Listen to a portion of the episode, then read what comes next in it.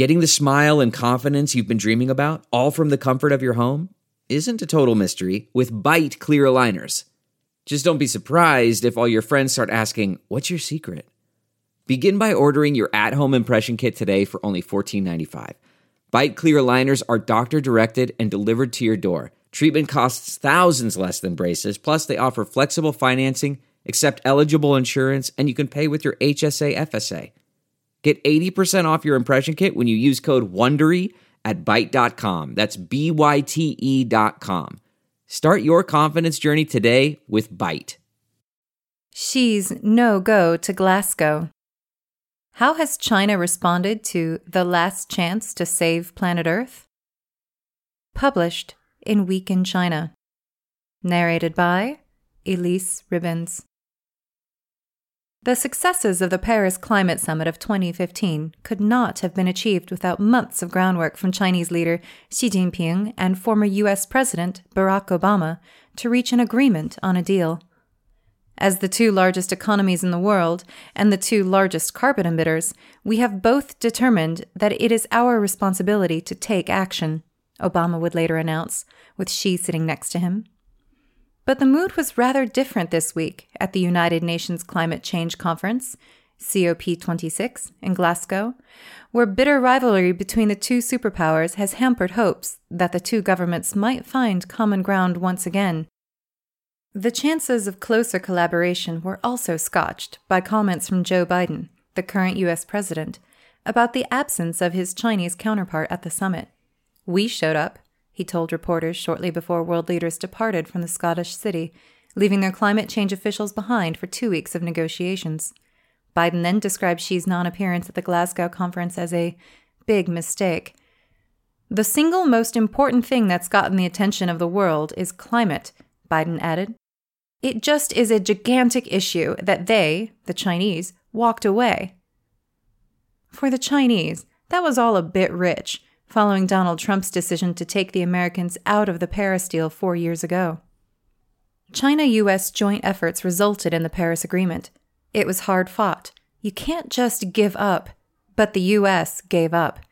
China's climate negotiator Xie Zhenhua fired back in comments of his own to reporters.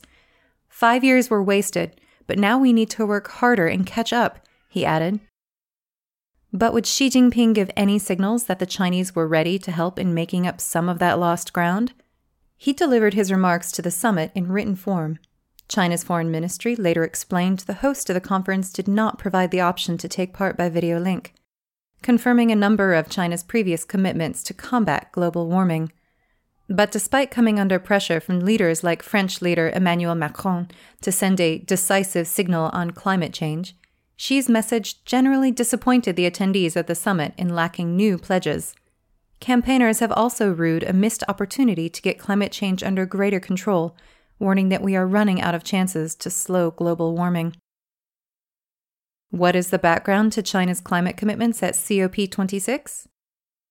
The twenty fifteen Paris Agreement aims to limit the global average temperature rise to no more than one point five degrees Celsius above levels that prevailed on the planet before the onset of the Industrial Revolution, when fossil fuels began to be burned in increasing quantities. The gathering in Glasgow was a chance for countries to show their commitment to the cause, primarily via non-binding N D Cs, or nationally determined contributions, in which signatories to the Paris Accord are tasked with submitting their emission-reducing plans and, where possible, volunteer to go further than earlier targets. Xi signaled a year ago that China would achieve carbon neutrality by twenty sixty and reach peak emissions by twenty thirty. But Beijing has missed several deadlines in publishing its latest N D C, leading to speculation that the Chinese might go on a diplomatic offensive in Glasgow by introducing a set of more ambitious goals in a bid to outflank their critics and score political points in the wider row with Washington. When the N D C was finally submitted to the United Nations last Thursday, there wasn't much that was new, however. The submission made a clear commitment that Chinese emissions will peak by twenty thirty, and China said it would increase the share of non-fossil fuels in its energy consumption to twenty-five percent, an uptick on the twenty percent share pledged previously. There was also a promise of more reforestation and to boost the installed capacity of wind and solar power to a newly specified higher level. But climate campaigners had hoped for bolder steps and were disappointed, saying that the Chinese had missed a chance to demonstrate greater leadership at a critical moment for the planet. In particular, they wanted a pledge of an earlier peak in emissions than twenty thirty, with the argument that China could do more to accelerate the spread of renewable energy, bringing the peak forward by as many as five years. And while the Chinese did give more details on proposals to cap emissions from high-polluting sectors like steelmaking and petrochemicals, campaigners wanted to see more ambition and greater urgency in the nation's plan. If the world is going to have any chance of coming to grips with the climate crisis, China, as well as all other major emitters, needs to graduate from taking small steps to giant leaps towards a cleaner and safer future. Helen Mountford, World Resources Institute's Vice President for Climate and Economics, told C N N. Is it fair to expect the Chinese to do more to fight global warming? Commentators say that the Chinese aren't alone in failing to do more to respond to climate change. The United Nations' latest tally of all the revised plans submitted in advance of the Glasgow summit has calculated that governments aren't doing enough to curb greenhouse gases, and that the world is heading for warming of two point seven degrees centigrade, deep into dangerous territory in climate change terms, by the end of the century. Some countries have been rebuked more than others for the limited commitments they have made. Australia submitted its N D C without a stronger emissions target for twenty thirty, for instance, while Brazil and Mexico have set goals that are weaker than their previous pledges. Even in cases where governments have agreed to more aggressive milestones, few will reach the thresholds needed to deliver on global warming goals, says Climate Action Tracker, a nonprofit organization that monitors efforts to achieve the targets set out in Paris. It reckons that just one country, the Gambia, is doing enough to meet the one point five degrees Celsius target. The pressure on China to act is the greatest, however, because its share of climate-changing pollution is so high that the Paris objectives won't be met without rapid Chinese action to reduce emissions. China is now responsible for more than a quarter of greenhouse gas creation, with emissions that exceed the United States, the European Union, Japan, and all of the world's other developed nations combined. C R E A, a Finland-based environmental research group, has even highlighted how single companies in China are bigger polluters than entire nations, too. Huaneng, one of the biggest Chinese energy producers, generates similar emissions to the U K. Shanghai Auto, a leading car maker, emits as much as Argentina. PetroChina, the largest of China's oil majors, pumps out more greenhouse gases than Vietnam and South Korea put together. And what about China's coal conundrum? Another factor in the subdued response to China's climate pledges is that the summit comes at a time when Beijing is turning up the dial on coal-fired power to stave off domestic energy shortages. More than two hundred million metric tons of extra coal will be produced this year, a rise of nearly six percent from last year. This burning of fossil fuel will increase carbon dioxide emissions by a full percentage point on a global basis, claims Jan Ivar Korsbakken, a senior researcher at the Center for International Climate and Environmental Research in Oslo. The timing is horrible, coming right before the climate summit, he earlier told the New York Times. Chinese policymakers insist that the surge in coal output is temporary, but critics have seized on the situation as another signal of how Beijing's commitment on fossil fuels starts to fray when, in the shorter term, the going gets tough, as it has done with the energy crunch of the last few weeks. Indeed, China's dependence on coal is now a touchstone issue in the climate debate. Three-fifths of the country's energy comes from coal, and China now accounts for more than half of the world's coal consumption on an annual basis. Despite a much-heralded decision in September to stop the funding of new coal-fired power plants overseas, China grew its own coal-fire capacity at a scale of three times the rest of the world combined last year. Beijing counters that it is building the most efficient and lowest-polluting plants. Critics aren't swayed, warning that the battle against global warming will never be won while the Chinese are pumping growing quantities of greenhouse gas into the atmosphere. How do the Chinese respond to the call to do more on climate change? Beijing balks at being singled out for special attention, preferring to shift the focus to how developed nations must do more to fight climate change.